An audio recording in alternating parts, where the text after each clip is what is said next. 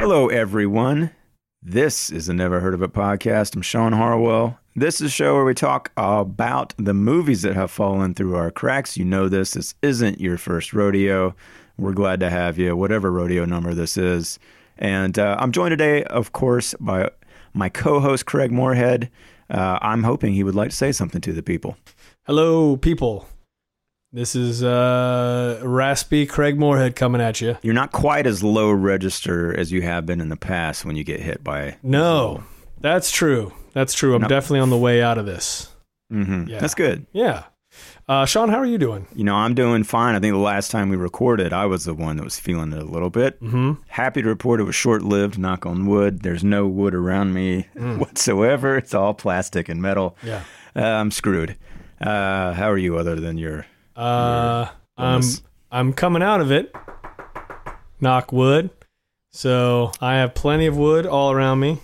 Most Good. of my office is made of wood. So Look at you. yes, very earthy.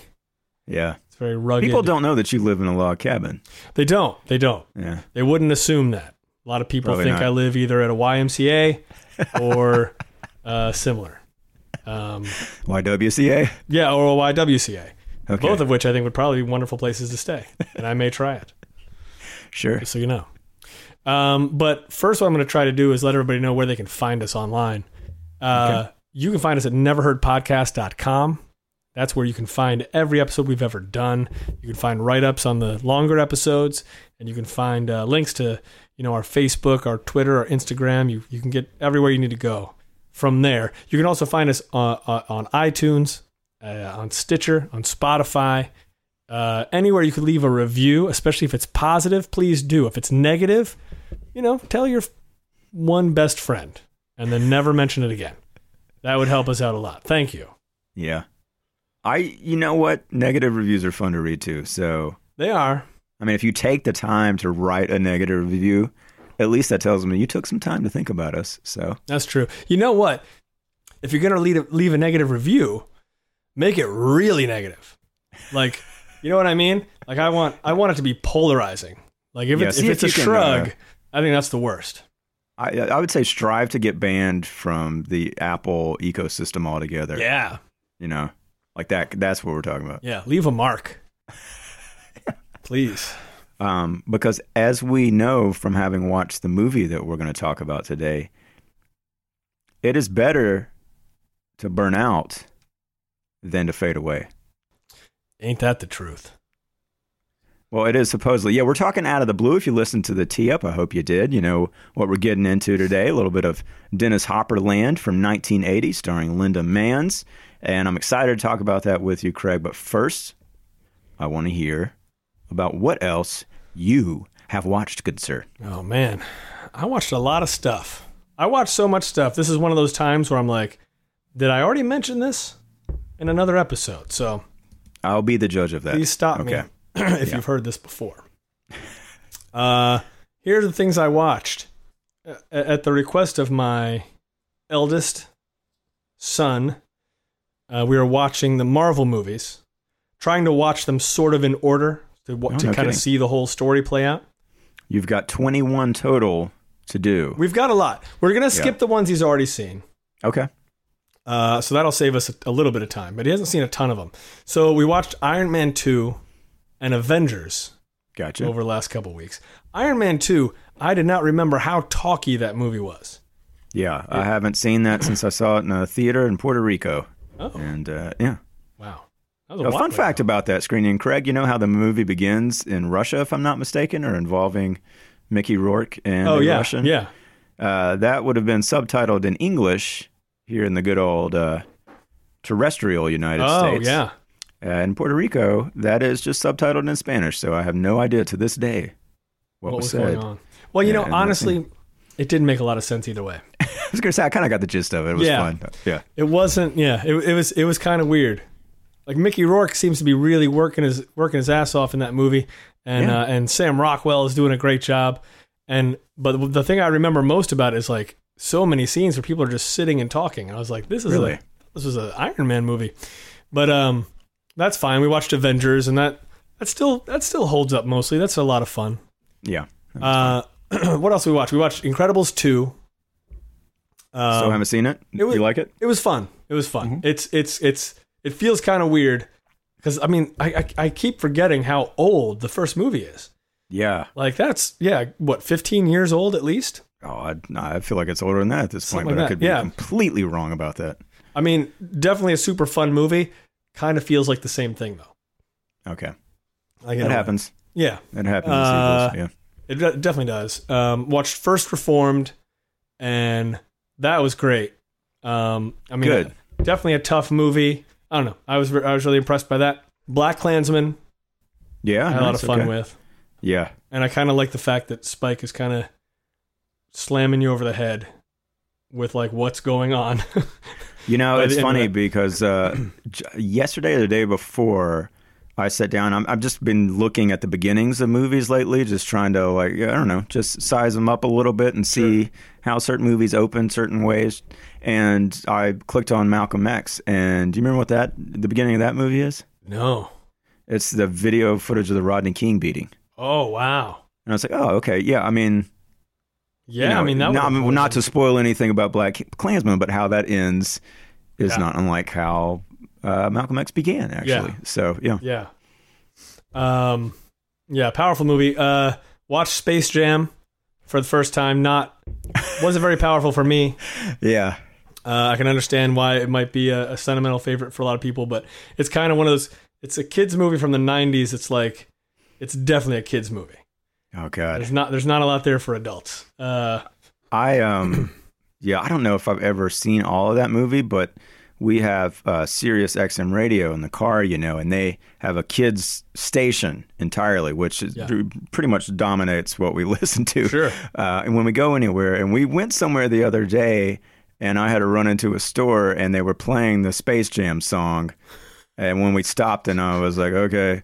And I left and came in and got back in the car. I was like, oh, what do you know? The Space Jam song is still on. That song is like 45 minutes long. It's ridiculously Yeah. not good and long. And they play it all the time. Oh, I don't know if kids just like that or what, but Oh, so yeah. bad. I mean, our kids love the movie. They loved Yeah. it. Yeah. Well, I hope Front you don't have to get the soundtrack for them because, yeah, my heart's with you if you do. Yeah. No, luckily they both saw the Spider-Man movie, the latest one, Okay. and they, they're was into that soundtrack, and I'm like, great. Yeah, that one's Yeah. yeah. that solid. that I can listen to. Um, but the best thing, Sean, the best thing that I saw in the last while. Ooh, I'm intrigued. My feelings are so strong about it that there's a part of me that wonders, like, in a week, am I going to think like this is embarrassing?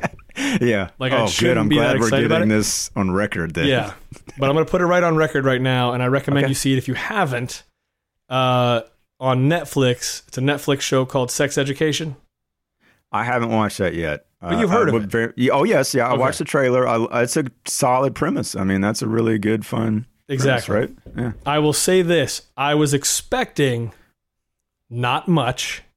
I was. Mhm. That's not really true. Like I love, I love the cast. Yeah. So I was like, oh, the, it looks good. But I was expecting something that's going to be very broad and a lot of cheeky sex jokes. And then, you know, that's going to go on for like eight episodes. It goes so much further and better than that. It's Really? Okay. incredible. It's like Oh, wow. really, Good. really good character work in the writing. So yeah. And and that's out of the UK, correct? yeah. Okay. Yeah. Cool. Good Nice. stuff all around. But that's all I got, Sean. What about you? Uh, I also watched several things, and most of them seem tied to the Academy Awards because I, like I always do, once they're over, I'm like, oh, I should see see some of those movies. And uh, I started right after the day after the Oscars and watched Green Book, Mhm. and I, I, you know, forget the. Well, you can't forget like the racial politics of that movie. You shouldn't have to, Yeah. right? That's kind of That tough. is the entire movie. Yeah. I, I just I I think there's very simple story problems with that movie, and I will to the day I die I think that Viggo Mortensen was miscast there. Mm-hmm. I've heard from many who disagree, and uh, you know they've got the Oscars to show me how wrong they were, but that's my two cents, and I'll leave it at that. Fair enough. Uh, Bohemian Rhapsody, Craig, I finished, and we talked a little bit about that, Mhm. and I. I, I can't remember if I told you this or if I was talking to my wife about it she didn't watch it, but she's a big Queen fan as well. Sure. I, I cannot think of another movie where I've seen so much performance from an actor with so little character. like, you know what I mean? And Yeah. uh, that's just how I felt about this whole movie. I was like, I don't feel like I, I know really anything more about Freddie Mercury No. or really anything about all. But man, he performed the hell out of it. And in a weird way, the movie does say that several times. He states, "I'm a performer, darling." Um, but I was like, well, I guess that's that's all there is to it. There, Yeah. uh, and what a what a shame that is. I think so. I mean, I think there's. You cannot tell me, Brian May, that there was never a discussion about Freddie's sexuality at all. Right. He never came out to you. Did uh, did I miss that scene in the movie where he came out to his bandmates? I don't think so. or even expressed like I don't think there was anything like that. No, but I mean, there was never there was never pushback about anything. yeah Hey, nothing. bandmates, I have AIDS. That's cool. Like yeah they're just the coolest cats in the world. And I yeah, a- there was some yeah, there was some BS in there for sure. yeah i have a theory about that too craig Yeah. and this is a very it's it's not like a shrouded in secrecy thing it's a very simple obvious thing and i think it's that queen is still a band and they're Sure. still out touring and performing with adam lambert and very much have an image to uphold i guess um, that won't hurt the bottom line and because they are one of these like bands that just appeals to obviously the masses like in, in so many age groups um, and so many gen- generations now um, that I, I, I don't know if that was the, the bottom line with this as far as what they where they allowed the story to go, but it felt incomplete to me in a lot of ways, which is unfortunate. Yeah, really. And and and I'll say, you know, in that way, sex education is just everything that Bohemian Rhapsody is not. Okay, good. It's- I didn't even like actively dislike it while I was watching it. I just by the end of it, I was just like that. Yeah, okay. I it mean, goes down pretty easy. I mean, it's it kind of turns into just like a soap opera. Well, you know why it goes down easy? Like my entire goodwill with that movie is my goodwill towards Queen's music. Like Right. I'm just like, you know, there's Right. just so many songs that are great and they they put you in a good mood and you know, I don't know how you can dislike them. So That's I- true. You know, I you mean- walk away whistling those songs, which Yeah. is probably mission accomplished for this movie because they can sell more soundtracks and, and CDs, but I don't know. I can tell you right now, if Space Jam had the rights to all the Queen songs, I would have liked it a lot that better. movie yeah. would be twenty five percent better at least. Yeah. Okay. Yeah. Moving on. Uh, I watched Barry Jenkins' film "If Beale Street Could Talk." I just kind of amazed by this movie again, and it not so much as it is a powerful story, but it just it just feels like it's operating in a different atmosphere than the one most movies kind of live in, and uh, yeah, it's really worth seeing. You know, it just there's style to it. The score is gorgeous, and I apologize, I can't remember who uh, who did it. Um, I think he also did the score for Vice, which I still need to see. But uh, just uh, great performances. A lot of those actors were new to me, and um, it, it's really something to, to behold. Whether you kind of get completely moved by the story or not, I think it's it's one worth seeing. And then last but not least, my daughter and I finished uh, Spider-Man Into the Spider-Verse, which you were just talking about oh yeah. What do you uh, think? yesterday. I loved it. I really, really liked it. Nice. Thought it was really, uh, you know, in some ways, one of the truest feelings of of seeing a comic book on screen that that I can think of. Sure. Um, because and I and I think you know it sounds obvious to say, well, it's animated, yeah, but for me. I, I just did I don't have that like oh I had to suspend disbelief with this you know Right. because I'm just going in, like from the word go, it's just kind of assaulting your your eyeballs. But also, I was Yeah. just thinking about it. It sort of moves and like I think it just fills in like those blanks that you do when you're a kid reading a comic book. You know, you got these Yeah. very static panels, but then and mostly just getting exposition in those panels.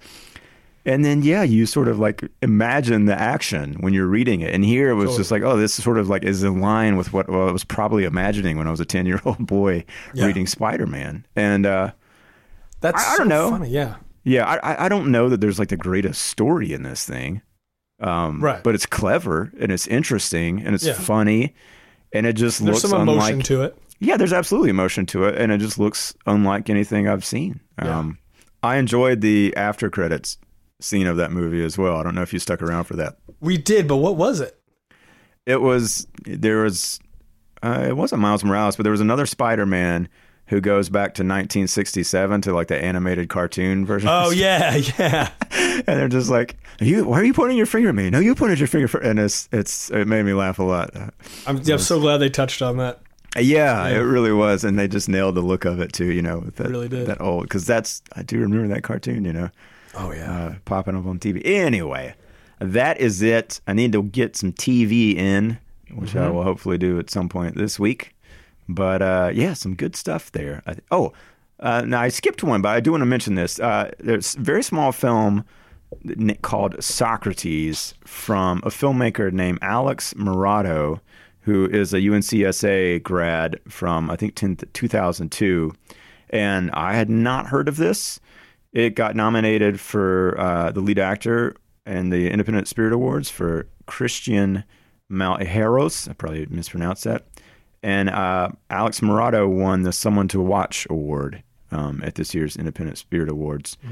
And uh, it's a pretty powerful movie. That's it's very short, but interestingly, he made it uh, with collaboration of an institution in Brazil, where a good chunk of the crew were like 16 to 20 year old kids. Um, I'm- I'm assuming from poverty that were learning filmmaking by doing uh, by Yeah. making this feature. It was, I mean, it's a really cool thing, and uh, it, you know, it's it's kind of even more impressive when you watch it with that sort of mindset, which it it has a title card kind of talking about that. So check that one out if you can find it. It's probably still floating around in theaters here and there, but I'm sure it will come to the streamers soon enough. That's very cool. Yeah, I got to keep an eye for that. Socrates. Yep, Socrates. Okay. Speaking of Greek philosophers, should we talk about Dennis Hopper? Let's talk it up. I got a problem. Elvis died on me. Oh, come on. So I'm gonna kill myself so I could go visit him. Please. I'll be back, I promise. No way. Why? Not allowed. Okay. Out of the blue, 1980. A young girl whose father is an ex convict and whose mother is a junkie finds it difficult to conform and tries to find comfort in a quirky combination of Elvis and the punk scene. Stars Linda Manz as that young girl. You got Sharon Farrell, I think that's where we landed, as Kathy the mom. Dennis Hopper plays Don, the recently released from prison father. Uh, Don Gordon plays the sleazeball Charlie. You got Raymond Burr in his very truncated scene as Dr. Breen. All Yeah. Was he got? Maybe four minutes on screen, max. that was a sweet gig. Yeah, Sit I down the whole time. I Yeah. know. I wonder if yeah, he did. He did get to sit down the whole time. And uh, last but not least, I'll mention Eric Allen in the role of Paul. Kind of liked Paul. Hmm. Uh, Craig, yeah, I don't think this was a movie you had really heard of, or maybe you No. had and forgotten. Okay, yeah, me me either for a very long time. And um, we tracked it down. We watched it. What'd you think of Out of the Blue? This one was a bit of a squeaker for me. I feel like I was constantly moving between like like having trouble focusing on it and and then and then being really absorbed in it and then just going back and forth. Yeah. Uh, a, a good bit. Um yeah, I don't know. It has a lot of really uh really interesting moments. Uh but I can't say that at the end I was like thrilled by it. What about you? Yeah, yeah, I mean, it won't be in my top 15 of the 1980s like the guy from the Chicago Reader. Sad to say, I was hoping it would be. Or Ebert even, right? I read. Yeah, like he, they he were- was a big fan of it. Seemed like. Yeah, I, I don't quite have that same reaction. To me, it it it just felt like a kind of like a schizophrenic beast in a weird way, and and just oddly unfinished. I mean, even just like Yeah. some of the music cues and things like that were just so off-putting and un. I guess unnatural in the sense of what we think about when we when we think about like film editing a little bit and just some some of that those narrative storytelling things Yeah. that are ingrained in our brains. But it it's weird. I was looking at my notes again, and I'm like, oh yeah, there's that big moment. There's this big moment. Yeah, that was a big like plot thing. Yeah, and then, then this oh this happened. I'm like, like just you read my notes. and I'm like, that feels like a different movie than what I watched. and Yeah. I You know, I was thinking about it, and it's like I- because I feel like it's just the way that he shot it and it's constructed. It's almost as if they took a scene that was scripted, and something happened in that scene, and there's like the things that you need to get out of that scene, and then you know, a scene like you're you're getting into a scene, you have like a bit of small talk, or you're getting out of a scene, and then you have a little bit of small talk. It felt like Yeah. these are the scenes where they just took out anything that was of importance and then left all the other stuff, you know, That's a very good point. strung the movie together, Yeah. which I kind of dig. I mean, there's certainly like an interesting stylistic thing here going on. Yeah. And Linda Manz kind of fascinating to watch. Hopper's fascinating to watch. I mean, he's definitely doing his like thing that I, I don't know. I, I feel like was this sort of like parody of of Hopper coming out of Blue Velvet, Apocalypse Now. You know, this guy just like a ranting, raving maniac, right? Right. Who's clearly not sober. Uh, so that's here. You know, that's intact in places Yeah. but I don't know. I think the cumulative effect didn't quite hit me the way I was hoping it would. Yeah, and, and I- definitely feel like the longer it went on, especially toward the end, um, there would be scenes with Hopper and Farrell and and whoever his buddy was. I can't remember his name. Charlie. I think, Charlie, yeah, that I'd just be like, man, this is just going on forever. Like I, I know you guys are just. It felt like it was like, guys, let's really act in this one, yeah, and we're just gonna behave somehow. You know? Like, Yeah. Oh man. And it wasn't like it didn't it didn't create moments that are like memorable to me. It just it seemed like there was a lot of shouting.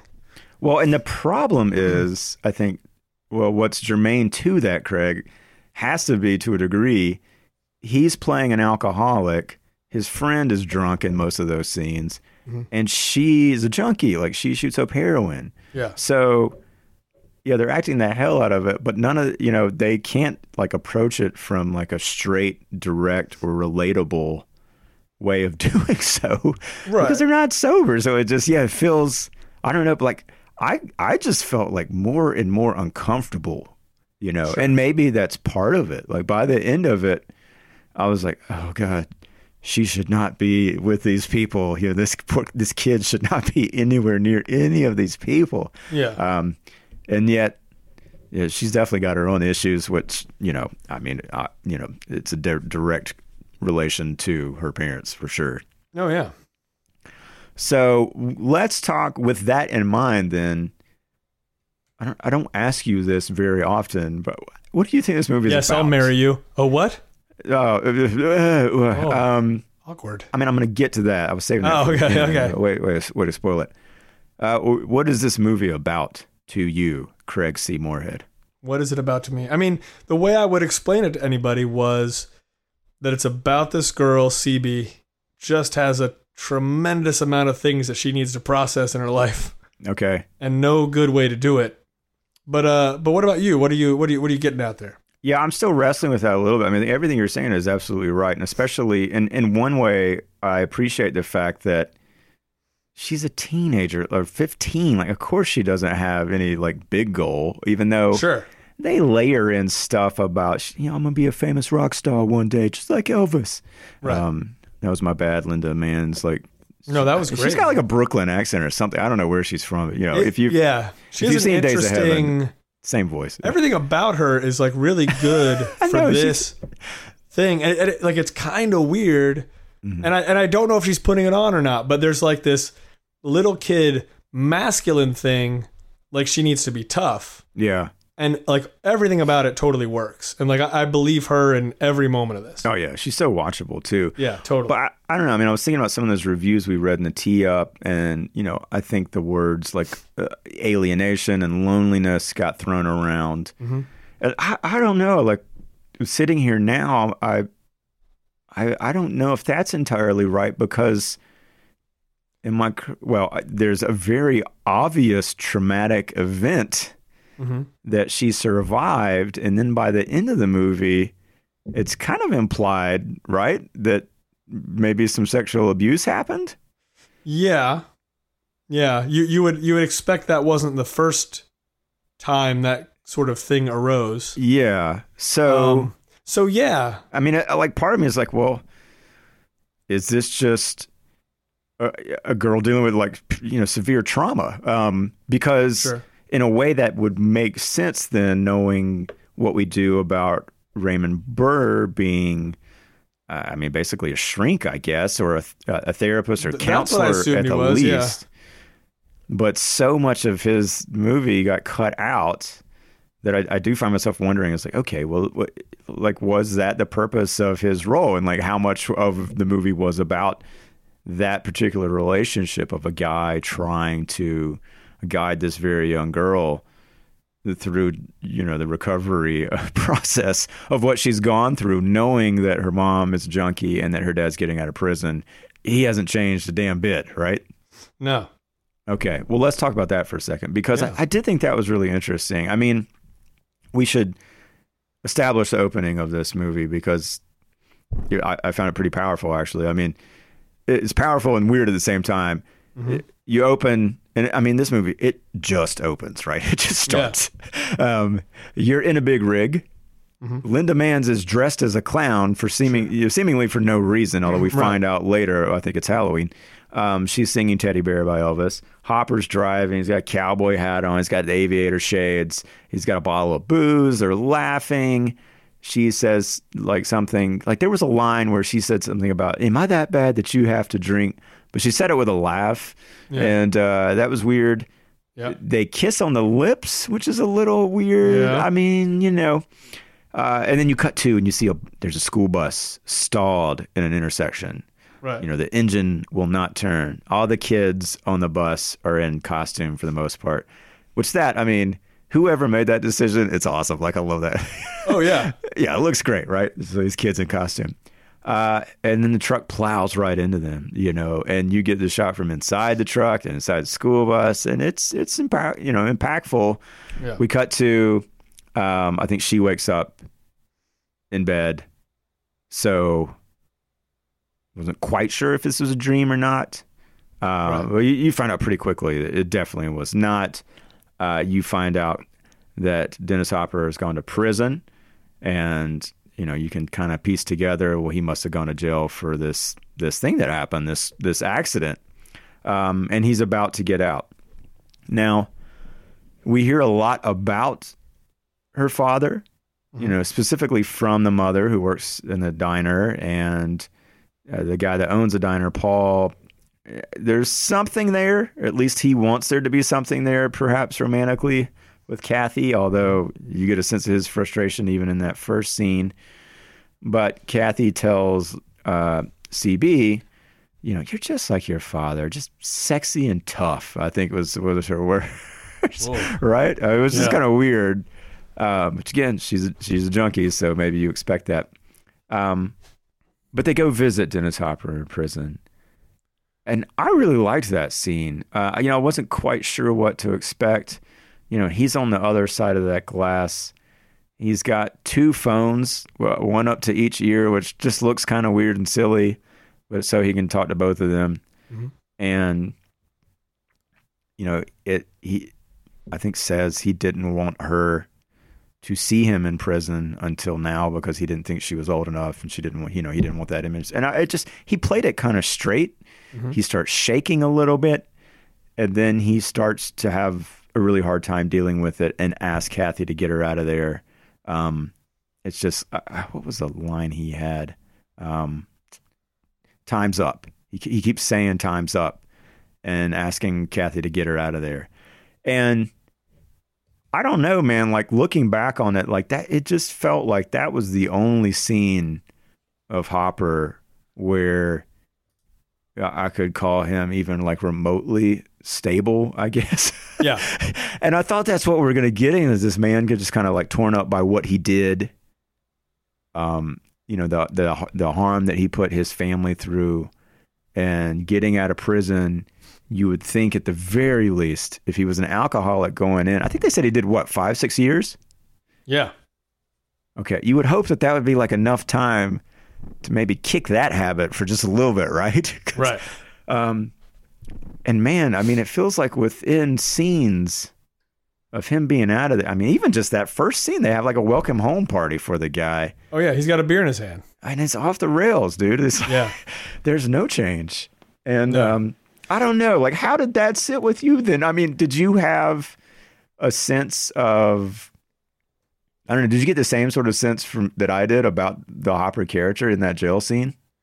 Uh, I, I did like I definitely got the same sense as you. Um, and, and what I figured was when yeah when he got out of prison, he was going to be a really morose guy. Yeah. Like you know, Linda Manz is looking, CB is looking forward to him getting out of prison, and when he does, he's going to be just a shell of a person. She's going to blame herself, all this stuff, and like none of that comes to be. Not re- at, at all, actually. Yeah. Um, yeah. He he gets out. He starts drinking again. Thinking back on it now, I think that does make sense. Like he's he's on the phone with the two of them. He is stone sober. Mm-hmm. So he's feeling it, and he does not want to feel this, and he's been feeling it for like five years. So he, So as soon as he gets out, yeah, he's just gonna drink nonstop. That's what I think. Um, that makes sense psychologically, right? Yeah. but I didn't think that at all during the movie. Like, yeah. and and that's one of the things I had I did have trouble with is, you know, there were sort of these random. Sometimes it just felt very random. The like chasing the threads through was a little tough. Yeah.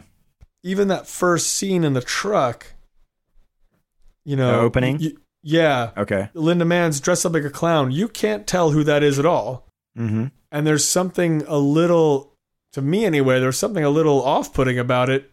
Absolutely. Like she's singing this song, it's pretty annoying. He thinks it's great.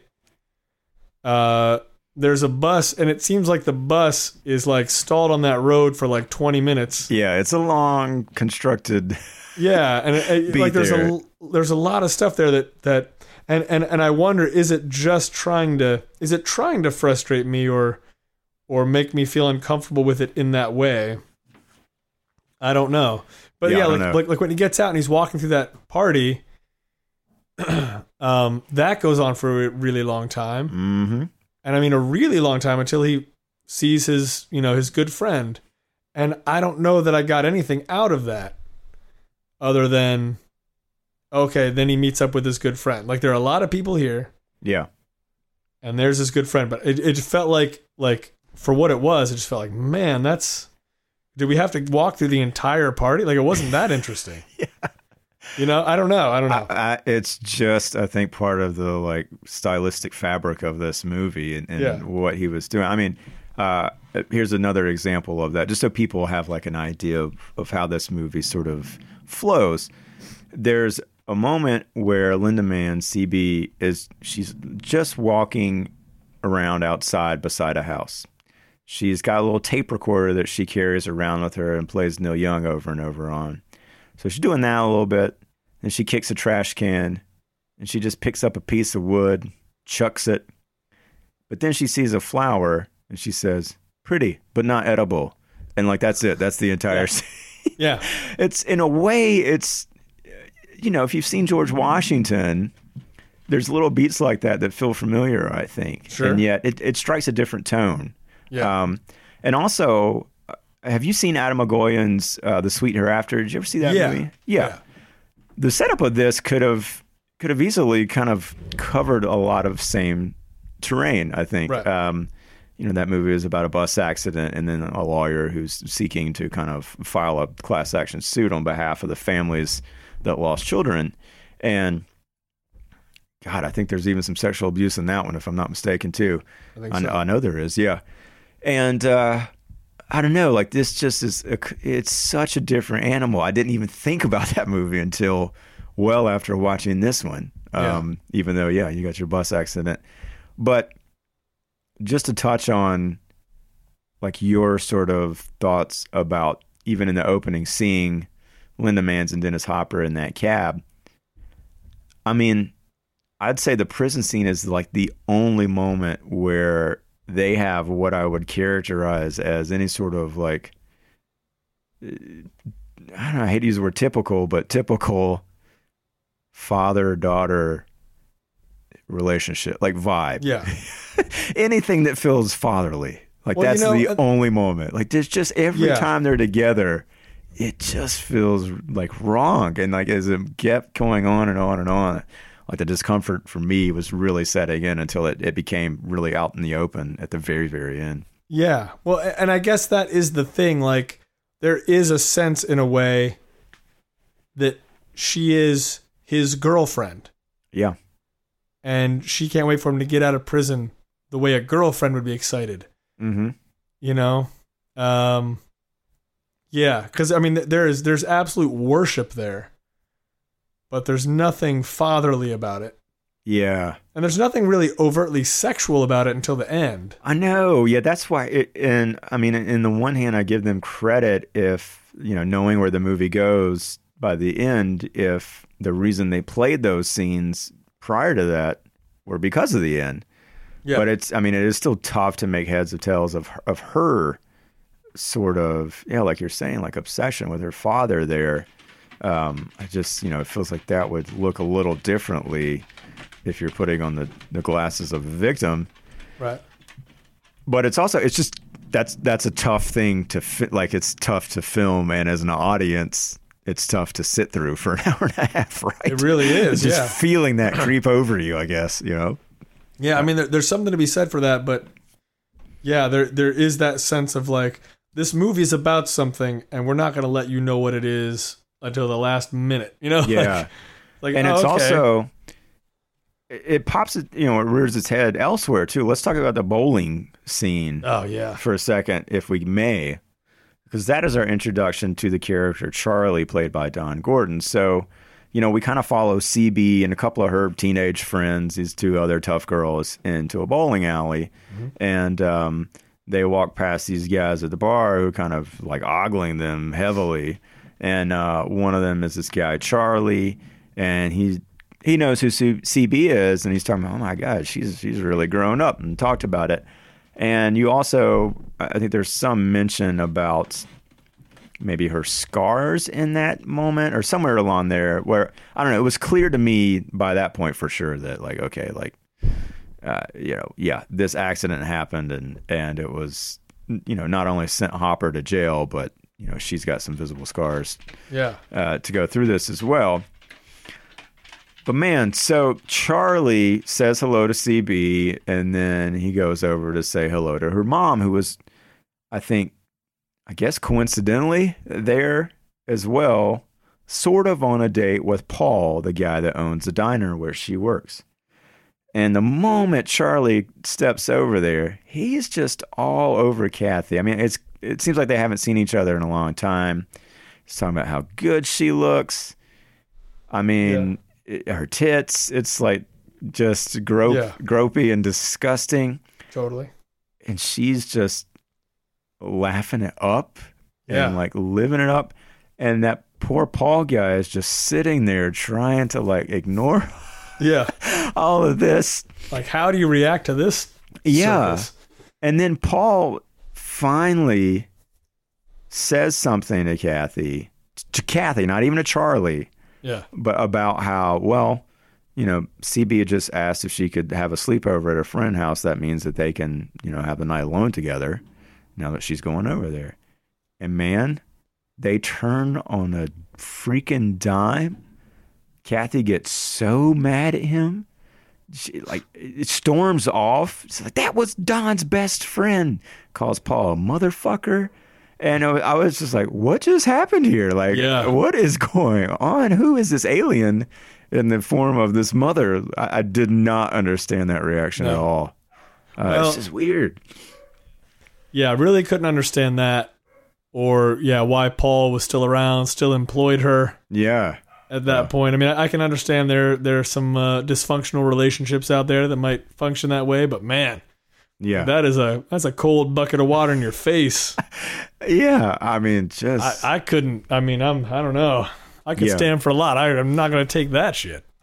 Well, and it also, I mean, it just paints an interesting picture of Kathy because she sort Sure. she did not at any point try to stop Charlie from what he was doing. No. And we know it's like, you've been talking up Dennis Hopper the whole time and he's getting out of jail any day now.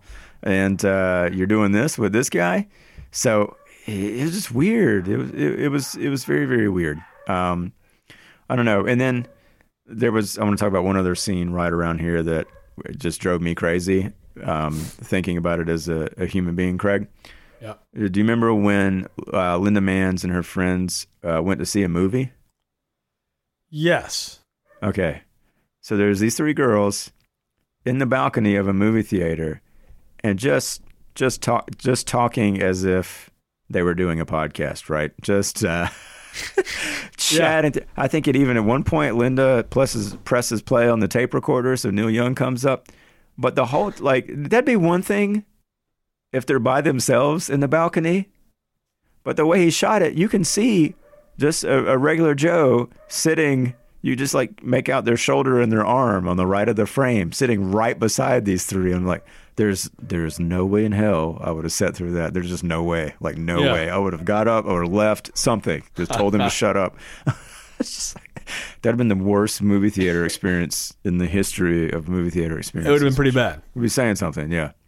Anyway, um, through this section, and I think this is really all just before that big party, the welcome home party. Um, uh, you know, there's just like uh, more of those little scenes like I described. You know, you got Linda walking around with her friends, and there's like these guys, and they're like hot rod car that look way older than teenagers, and they're talking to each other. She's talking about nice car, nice pants, nice ass.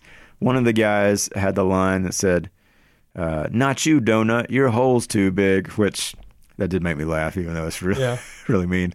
Um, she tries to go into a bar where uh, you know her friends are like, "There's they're gonna throw you out immediately," and that's exactly what happens. I did like the bartender when he like tosses her out, and she's like trying to like do judo on him or whatever. Right. You could see him That's crack a good. smile. I don't know if Yeah. that was like written into the character or not. No, that's great. Yeah. 'cause she's like, wait till my father gets out of prison. Did I? I can't remember what scene it was exactly. I think it was okay. There was a girl uh, who's about her age who I believe maybe like her brother got killed on the school bus. Yeah. She says something about her dad is gonna kick her father's ass as soon as he gets out of prison. Blah blah blah. And uh, what did Linda Linda Manz says? Uh, God, let me get the wording right exactly. She says, "You better shut up and get out of here. You're gonna go out of the blue and into the black." And then immediately presses play on her tape recorder. Yeah. and that just killed me. I don't know. Like it was such a. I don't know. I mean, again, like these are like not any interaction I think that would ever happen in real life. Right. but because of her, Linda Manz, it just somehow is is kind of fascinating.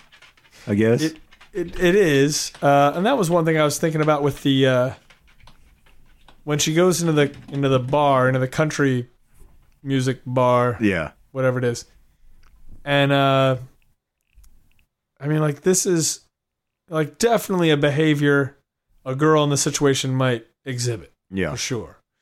Um, but it still feels pretty random to me. Oh yeah, Like, certainly. like I don't know what the point of that is, and and not that in real life, you know, there's not necessarily a lot of point to it. But then again, this isn't real life. No. So as much as I like that moment, again, it doesn't feel like it's building anything for me, No. and and I don't think there's really a payoff for it. I just know that she did it, and it was something for her to do. And this is one of the things. Yeah, this is one of the things that kind of made the movie feel long sometimes.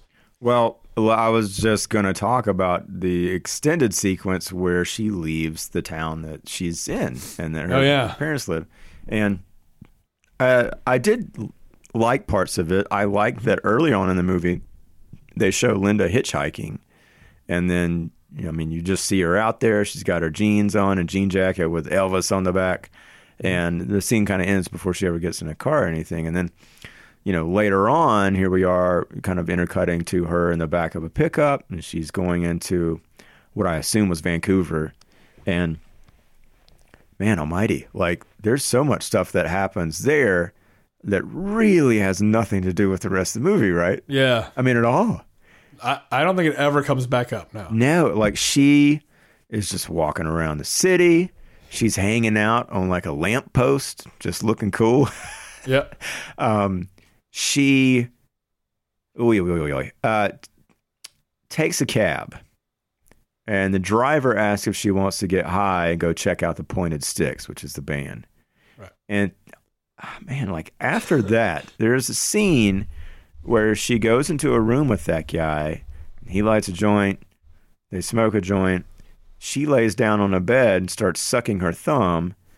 But the whole time, there's a very scantily clad lady just hanging out on the other side of the room. And I got an impression that she's a prostitute.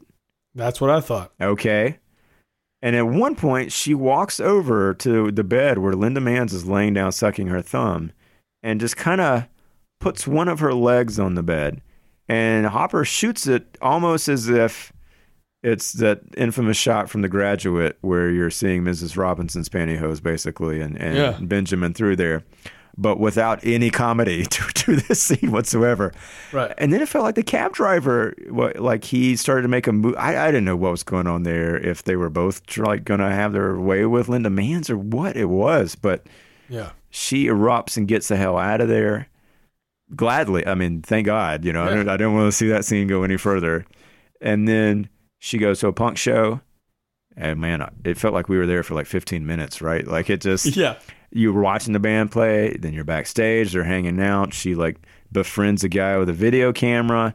Then they go back and play some more, and she's hanging out by the drummer, and he lets her play. I mean, all that stuff, it feels completely real. Like, you know, Sure. I I mean, they're definitely, they just went to a show and filmed all this as far as I could tell. Right. And then she leaves with a video nerd and she's driving. And meanwhile, like the video guy is like trying to get, well, he successfully gets like a couple other girls to take their tops off and they like lean on her. And we flash to uh, uh, even more footage of the bus truck accident with Dennis Hopper, right? Yeah. and it goes it's way more horrific like you can totally see a dummy hanging out the side of the door of the Oh, bus yeah. right uh, but just looks awful i mean Yeah. and Well, get- ju- just before they hit it, there's like this kid walking down the aisle, like crying, yeah and like so you see all these kids on there, and yeah, yeah, it it hangs out there for a while. Like the the crash is not fake enough looking yeah that it's not. You know, it's yeah, it's pretty disturbing. and again like I, I don't know just maybe just for me like reading that over again I'm like i feel like there's a version of that that could have worked for me and all it Yeah. would take is like knowing and hearing linda say i got to get out of town and like knowing why sort of like you Right. know just like saying that and then going to the show and like having this night would be interesting and then having to come back home to her her parents like i don't know like Yeah. even that like flash too back to the accident that feels interesting to me like that's good like character detail and, and plot even Yeah. but it, it's just so loose here and like it's just It's very loose. it's like yeah. unanchored you know and it really like it does require like a different sort of mindset watching it in, in those kind of moments yeah for sure. um, I also want to point out that I was wrong in the tee up uh, about the scene where Linda Manz improvs with a fan because it is an actual fan. It's a small battery operated fan that she finds on the desk in Raymond Burr's office. Oh, and right. uh, yeah, that's one of maybe maybe t- three scenes max with Raymond Burr. And um, with this one, it's basically Kathy's there, and it's kind of it felt like it was mandated, perhaps, but I think maybe she got pulled over on her way back with those people um, driving, and it's kind of like, okay, you got to go to this court ordered therapy, and her, her mom is uh, it's just so bad. Yep. You know, she should not be in that meeting to begin with, but she's just offering excuse after excuse. And then finally, uh, Linda Manz says, Come on, mom. And she says, Yeah, let's blow this pot stand or somebody's. Yeah. and they leave. And it was just like, Oh, God, uh, these, these are the worst. Raymond parents." Burr just like slaps his forehead. Yeah, Oh, uh, Jeez. I can't imagine what he just must have thought. Like, what's going Yeah. on? it, it was awful. Um, but so yeah, there's another. I mean, like every scene with Hopper at home after this is it, just involves a lot of drinking, and there's usually the Charlie guy there. uh, one of the fathers of of one of the victims on that bus shows up, and uh, that gets kind of tense.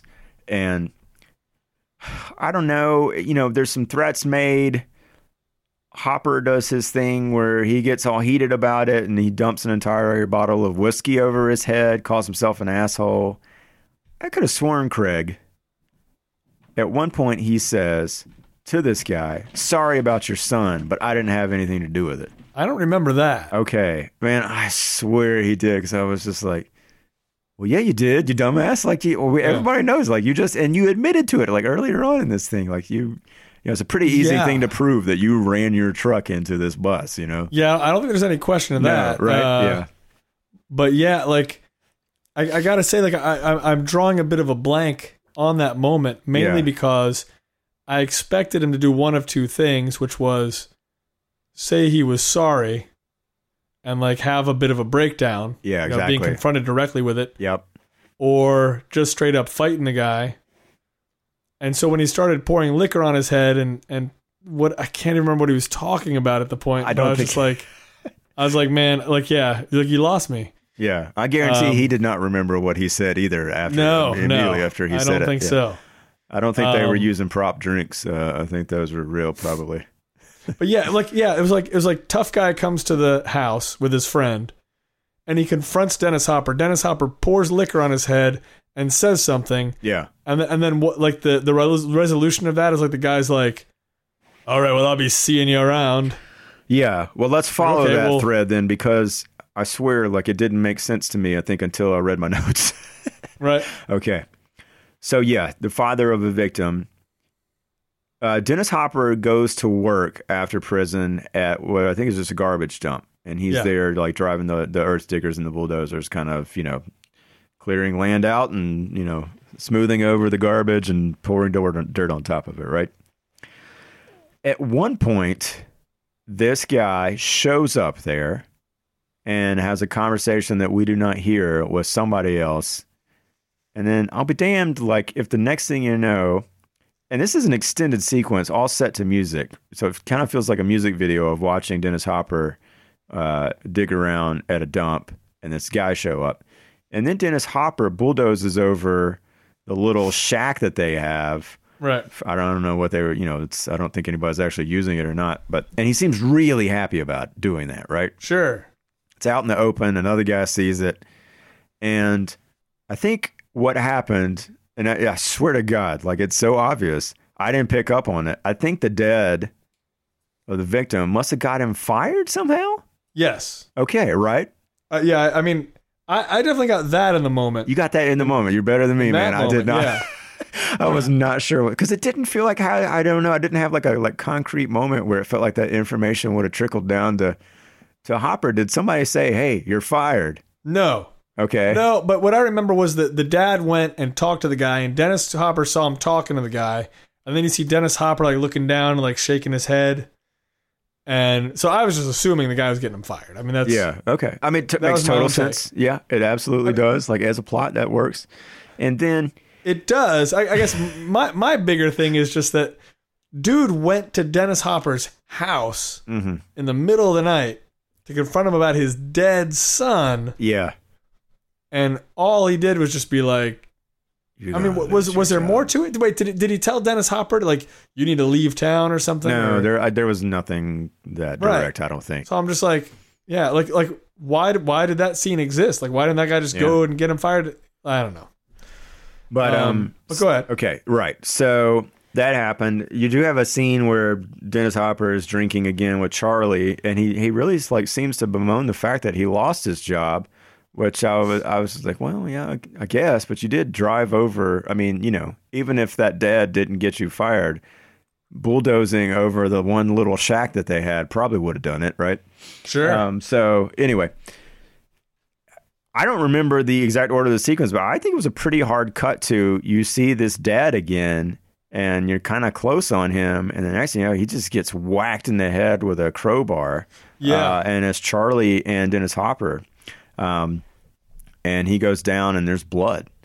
Yeah. So they straight up murder this guy. That's what it seems like. Correct me if I'm wrong, Craig. There's not another mention about that fact No. whatsoever. Although I don't think there's really time, right? Like th- they, I they take not, something yeah. from the guy and they go home, and that's pretty much when Okay, yeah, things get horrible back at the house. Okay. Well, so, you know, prior to all of this, we should mention, like, you know, Linda Manz has kind of like walked in, not walked in, but she walked up to the house. She's seen her mother shooting up drugs. Sure. Uh, one of the times they're drinking, Charlie and and Hopper, Charlie like walks out of the room into another room and it's totally like groping the hell and like literally like about to screw uh, Kathy in the other room. And the only thing that stops him is basically Dennis Hopper continuing to rant and rave from the other room. And, and they kind of know they won't get away. with it. So all this stuff has happened, culminating in the murder of somebody. We we now know that our main participants, minus Linda Manz, are, are pretty reprehensible people, right? If if, Yeah. if everything else didn't tip you to that prior to this, certainly. Okay, so now let's set the scene for the ending here. CB is in her room, putting on the shoe polish, I guess, trying to make her hair look slick and black like Elvis. She do- puts on fake sideburns of some kind or draws them on or whatever. Kathy's shot up. Hopper and Charlie are getting trashed in the kitchen. Hopper's starting to lose it in the way that Hopper does and can. Uh, that's when they have their like grope session in the other room. oh man, I Yeah. this is tough, dude. Kathy comes in, right? It's in this moment or somewhere around here and talks about she's worried that her daughter is going to be a dyke, right? Okay. Did I make up this scene? No, I think that's okay, real. I tried to block it. And she's like crying. She's crying. I mean, she's messed up, right? You know, I don't think y there's any reason to think that she's in a straight mind. Yeah, she's like crying, worried about her daughter. You know, she just won't know what a man is like. Blah blah blah blah blah. So that's been the stage has been set. And at one point, Hopper just says to Charlie, "You should fuck her, man." Oh Jesus Christ. About his own daughter. Yeah. And I was, oh, oh boy, oh boy. Um, and so up the stairs they go. Yep. Now, I, I'm going to spoil the beans here just by saying it doesn't go that way. Thank God. Yeah. they come into the room. I don't even remember exactly the, the, the beats of it, but Linda is furious. And, uh, you know, I think Hopper, like, has a, a change of heart there. You know, Linda says she hates all men, all of them, repeatedly, hates her dad. And I think that actually, like, hits home a little bit through the through the haze and the cloud of whatever's pulsing through his system Right. and Hopper kicks Charlie out. And then he has some drunken nonsense. Yeah. He and Kathy leave the room. I, I there's a cut that I think is to imply a little bit of time has passed. But Linda Manz is basically sitting in her bed looking into the other room, and it looks like Dennis Hopper's about to get a blowjob from Kathy with just the door wide open, right? Yeah. And he's like, oh, Jesus. And so he closes the door. And then moments later, Dennis comes into the room and sits by the bed of CB. And man, like she's in a nightgown, if I'm not mistaken. And she's like taking all that crap out of her hair, I think. Yeah. She sits up in the bed and like I just like immediately was like, oh, this is uncomfortable. Like she just sits in a way that her legs are are are are such that you can totally just see her underwear, right? Right. and he's just talking drunkenly about God knows what. And then I don't remember what preceded this, but at one point she grabs his head and his hair and says, Take a good look, Daddy. And then tells him to take a smell. She finds another pair of panties, puts it in his mouth, and says something about, like, remember this or this is happening. Like, this will be the last time this happens Yeah.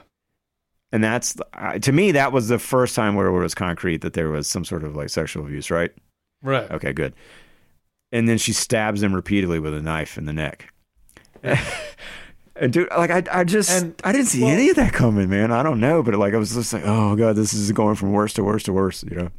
Well, that's right. And I mean, so the name of the movie is Out of the Blue, Okay, yeah, fair enough. and and is that like is that kind of the theme for the whole movie? Into the black, yeah, where where it's like where it's like look we're not gonna i'm gonna take out the stuff that would make you feel like something's building up to a thing mm-hmm. or even explaining something or giving you an idea that someone's going to do something i'm just gonna have it happen yeah, suddenly like i mean because that that moment to me i couldn't even tell if that was a dream or not or something okay, like I, I, I didn't I didn't even know if that was really happening. Like it seemed so weird. There were there were some shots just before it that were very abstract, and I was like, "Where are we right now? Like what's Yeah. going on?" And then, um, yeah, and then that happens, and like yeah, her, I don't know that that that demeanor that that change seems so odd to me from adoring daughter to furious with him. I hate all men to that and then of course stabbing him but it's just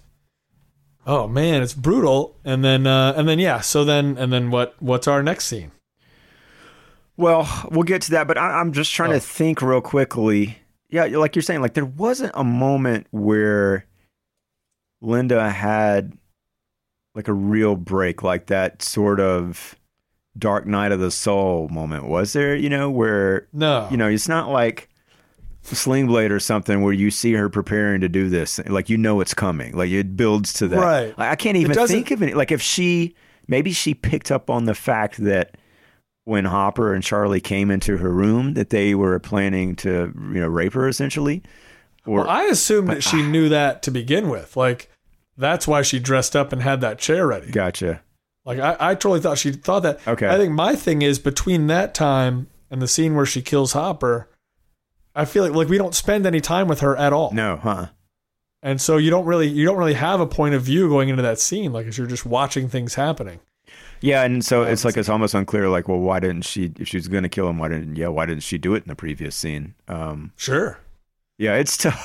it's tough, man. Yeah, it doesn't. It just doesn't operate like any sort of normal way, which is, you know, it's kind of what is- interesting about it, I guess. Sure. But yeah, so after this, Craig, um, boy, uh, Linda goes into Kathy's room.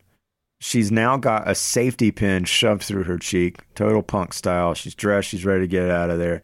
She forces Kathy, I guess at knife point, right, um, to go outside.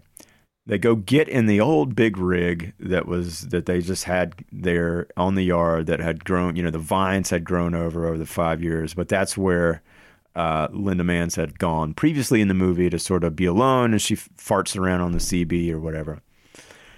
They get in there, and we forgot to mention this, but you you have to forgive us for not mentioning it because that's how crazy this movie is. Previously, in a scene where I think Linda had shown up at the dump, uh, Dennis Hopper reveals that he found a couple sticks of dynamite, right? Yeah. And so the dynamite is in that truck. Linda lights a fuse. Kathy doesn't know what's going on. And Linda says, It's nothing. It's a punk gesture. And she's just talking all this stuff, you know. And Kathy's like, But if you want to go, if you want to talk punk, let's go inside. I thought you wanted to talk about your father. And she starts saying, and like, this is like, again, it's like it's hard to wrestle with all stuff. CB is saying, Dad knew more about punk, you know, because when Sid Vicious left, he took his loved ones with him. And so, in a way, it's like she's talking about her father again as if like he's someone to be admired, right? Right. As if he's Johnny Rotten or Sid Vicious. And Kathy's like as confused as we are. She's like, that's meaningless. I don't get the point. I'm leaving. And CB says, that's right. That's right. And then, Craig, press your sound effects button. Uh, uh, Yes. yeah. the truck blows up. Uh, she she took them all out. She burned out instead of faded away. That's right. Cue Neil Young, and we're out. Craig, Yeah. uh, I don't want to leave without saying uh, one more example of how, how just oddly this movie functions uh, uh, versus what you're probably used to. So yeah, we we go to our credits there, It's Hey Hey My My, Neil Young song. Yeah. The line, He is gone, but he's not forgotten. This is a story of Johnny Rotten. If the movie had ended on Johnny Rotten, like right after that line, it, makes total sense, right? That's I'm an I'm an editor, I'm, I'm a sound editor or whatever. That's what I want to end on, right? Sure. Just having that. This one, I swear to God, uh, you know, and like, yeah, maybe we don't have the best copy of it, but somebody prove me wrong. They do. He is gone, but he's not forgotten. This is a story, and it ends like that's it. The movie's done. They don't even finish the. I mean, doesn't it? You know, and then nothing's happening on screen. They could have just done that. Like they could have just hung Sure. on. and I'm telling you, like the movie, like all the like choices with the music are like that. Like they don't. Like it just is so unnatural. I, Yeah. I can only assume it's completely intentional. Uh, you know, Dennis Hopper did I not want so. you to feel comfortable about anything with this movie, and I'd Right. say mission accomplished, Dennis. Yeah, yeah, yeah. Yeah, that that that's for sure. Um, Uh, so yeah, having and- chatted about it, what else, Craig? What did what did we miss here? What else do you want to say about this? Well, just just in those terms too, like the the whole Elvis thing. I'm assuming that she likes Elvis maybe because her dad likes Elvis. That was unclear to me. Because th- that seemed like a really weird mix. Elvis is the best, but I love punk. And here's a, a chill Neil Young song on the soundtrack. Yeah, it's tough because there is a version of Elvis that did feel like a rebel, but Sure. he, I think he even oh, I don't know. I, I felt like they were saying that he dies or Elvis died in the course of this story. You know, she has the one line about like Elvis left. Did you hear? Like you know, Elvis Oh, left. right. My father left me. Johnny Rotten, you know, Sid Vicious left me. So I, I don't know. I, I read that as like, yeah, I, I forget when Elvis died. I think it was like, yeah, 79 or something. Maybe it was Yeah. 77. I don't know. So anyway, it feels like he's supposed to have died in this in the course of this story. Um, but yeah, like Elvis at that point was not a rebel. Like there was nothing, nothing the punk about like- Elvis. You know, He was like, yeah, like I don't know, like in, in the time of us coming up, like he would have been like a sellout. yeah. Like he's doing Vegas shows. Yeah. like, that's not. There's nothing punk about him at that point. No, I mean, on the one hand, I I, I sort of feel like as a kid in an isolated town, maybe you like you you wouldn't realize. Like I didn't realize that I wasn't supposed to like Motley Crue or Poison and Metallica. Like I didn't know that the Sure, like you know when I was a kid, I didn't realize like oh no, like Metallica, like people that like Metallica, I hate those like hair bands. Like you know you can't you can't like them both. What do you like? Pick a side. So I don't know. Maybe she just hasn't got that like those like gatekeeper cool people pass that information down to her, or I don't know. But yeah, it was a little odd to me. Like it just yeah, it was like another disconnect, I guess.